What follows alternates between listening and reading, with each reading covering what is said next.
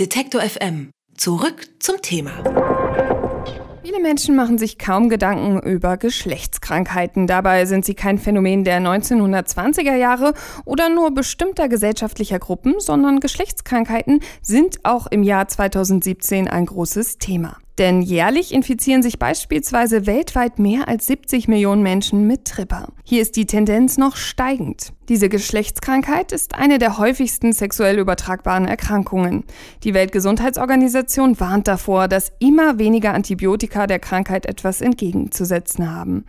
Warum steigt die Zahl der Ansteckungen und wie kann man Tripper erkennen? Und am wichtigsten, wie schützt man sich effektiv? Das bespreche ich mit Norbert Brockmeier. Er leitet das Zentrum für sexuelle Gesundheit und Medizin in Bochum und beschäftigt sich dementsprechend in seiner täglichen Arbeit mit Geschlechtskrankheiten.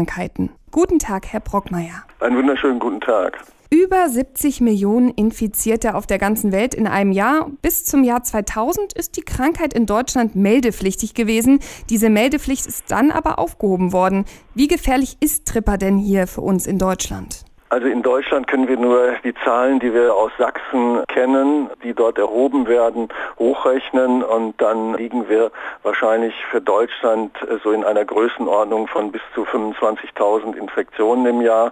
Zum Vergleich, Syphilis haben wir zurzeit über 7.100 Infektionen, also deutlich mehr als bei der Syphilis.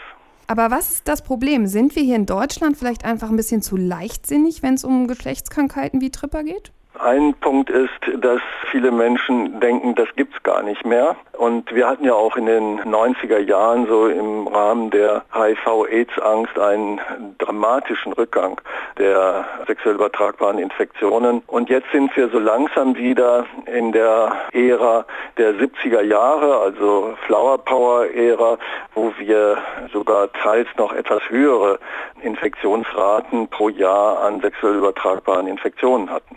Vielleicht können wir noch mal ein bisschen über die Krankheit an sich sprechen. Was ist denn eigentlich Tripper? Der Erreger ist ein Bakterium und dieses Bakterium siedelt am liebsten Schleimhäute. Das heißt, er siedelt sich dann im Genitaltrakt von Frauen an, er siedelt sich an in der Harnröhre, er siedelt sich aber auch an im Analbereich, aber auch im Mundrachenbereich. Also alle die primären Eintrittspforten, die der Mensch hat oder auch Ausgangspforten, wird von diesem Bakterium besiedelt und äh, von daher kann er dann, wie ja sonst alle Erreger auch, wenn sie einmal im Körper sind, durch den gesamten Körper wandern und zu einer Ganzkörperinfektion führen. Aber um sich behandeln zu lassen, muss ich ja auch irgendwie mitbekommen, dass ich krank bin oder dass dieser Erreger mich befallen hat. Wie erkenne ich denn, dass ich Tripper habe? Das ist beim Mann meistens einfacher als bei der Frau und beim Mann gibt es auch, wenn die Erkrankung in der Harnröhre ist, häufiger Zeichen einer Infektion. Das ist morgens zum Beispiel so Austritt aus der Harnröhre eines Eitertropfens. Es kann zu Juckreiz kommen, zu Brennen und das gibt es bei der Frau auch, aber deutlich seltener. Und in anderen Lokalisationen, Mund, Analbereich, da gibt es zu 90 Prozent gar keine Symptome. Das heißt, man spürt gar nichts. Also diese Aufklärungsbroschüren der Bundeszentrale für gesundheitliche Aufklärung, wenn es juckt, brennt oder Ausfluss da ist oder es übel riecht, das tritt in einer Vielzahl der Fälle mit äh, Gonokokkeninfektionen nicht auf, wie auch bei den anderen sexuell übertragbaren Infektionen nicht. Also die Regel ist eigentlich eher keine Symptome als Symptome. Und dann muss man einfach auch nach diesem Risiko, das man hatte, sich testen lassen. Und das ist ganz wichtig. Also man muss durchaus auch mal so ein bisschen in sich gehen und sagen, was habe ich gemacht, mit wie vielen hatte ich Kontakt, wie viele hatte ich ohne Kondomkontakt und sich dann entsprechend untersuchen und testen lassen. Und auch Kondome, die ja bei HIV einen sehr guten Schutz bieten, bieten aber bei gerade Gonokokken nur einen mäßigen Schutz, also so von eventuell 60 Prozent.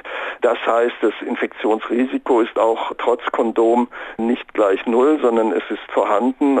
Das Problem haben dann die Ärzte, weil die Ärzte dürfen eigentlich nur Untersuchungen bezahlt machen, wenn Symptome da sind. Also das muss auch dringend geändert werden, dass wir anhand von Risikokontakten Leistungen dann auch entsprechend abrechnen können, denn das steht der Prävention sehr, sehr im Wege. Aber warum ist das denn so? Hat man einfach Angst, dass es zu teuer wird, wenn man das präventiv bezahlt? Die Kostendiskussion ist sicherlich ein Grund. Das ist halt so das übliche ärztliche Handeln. Ein Patient kommt, gibt Symptome an und dann macht der Arzt seine entsprechenden Analysen und Untersuchungen. Aber bei den Geschlechtskrankheiten führt das in die Irre und das ist die Schwierigkeit, die wir haben. Und wir müssen ja auch sogar noch einen Schritt weiter gehen. Nicht nur derjenige, der zu uns kommt und eine Infektion hat, sollte behandelt werden, sondern wir müssen ja auch nach seinen Partnern fragen und Partnerinnen fragen. Denn das Risiko, dass dann andere auch eine Infektion haben, ist natürlich dramatisch hoch. Ich sage immer, zu einer Infektion gehören mindestens drei Partner, eigentlich in der Regel mehr.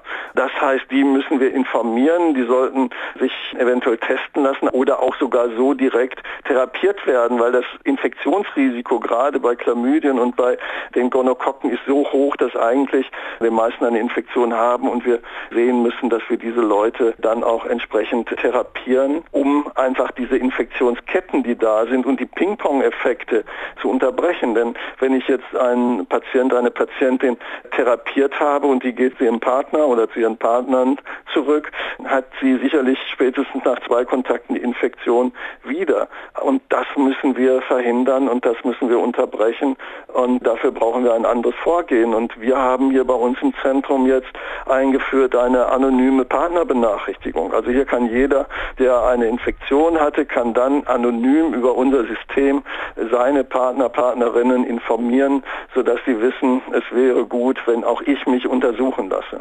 Und noch gibt es ja Antibiotika, aber ich habe es eingangs schon erwähnt, die Weltgesundheitsorganisation sagt, es wird immer weniger. Das Antibiotikum wirkt nicht mehr so gut. Wie sehen Sie denn die Situation? Müssen wir uns da Sorgen machen?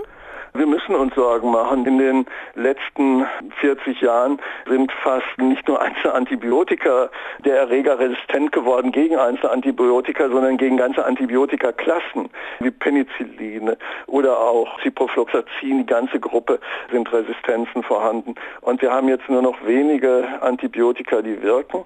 Wir haben aber seitdem vor vier Jahren die neuen Therapieempfehlungen durch die Deutsche SCI-Gesellschaft und anderen Gesellschaften bekannt gegeben wurden, sehen wir gleichzeitig einen Rückgang der Resistenzen in Deutschland. Und äh, ähnliches ist auch in England passiert nach Einführung ähnlicher Leitlinien.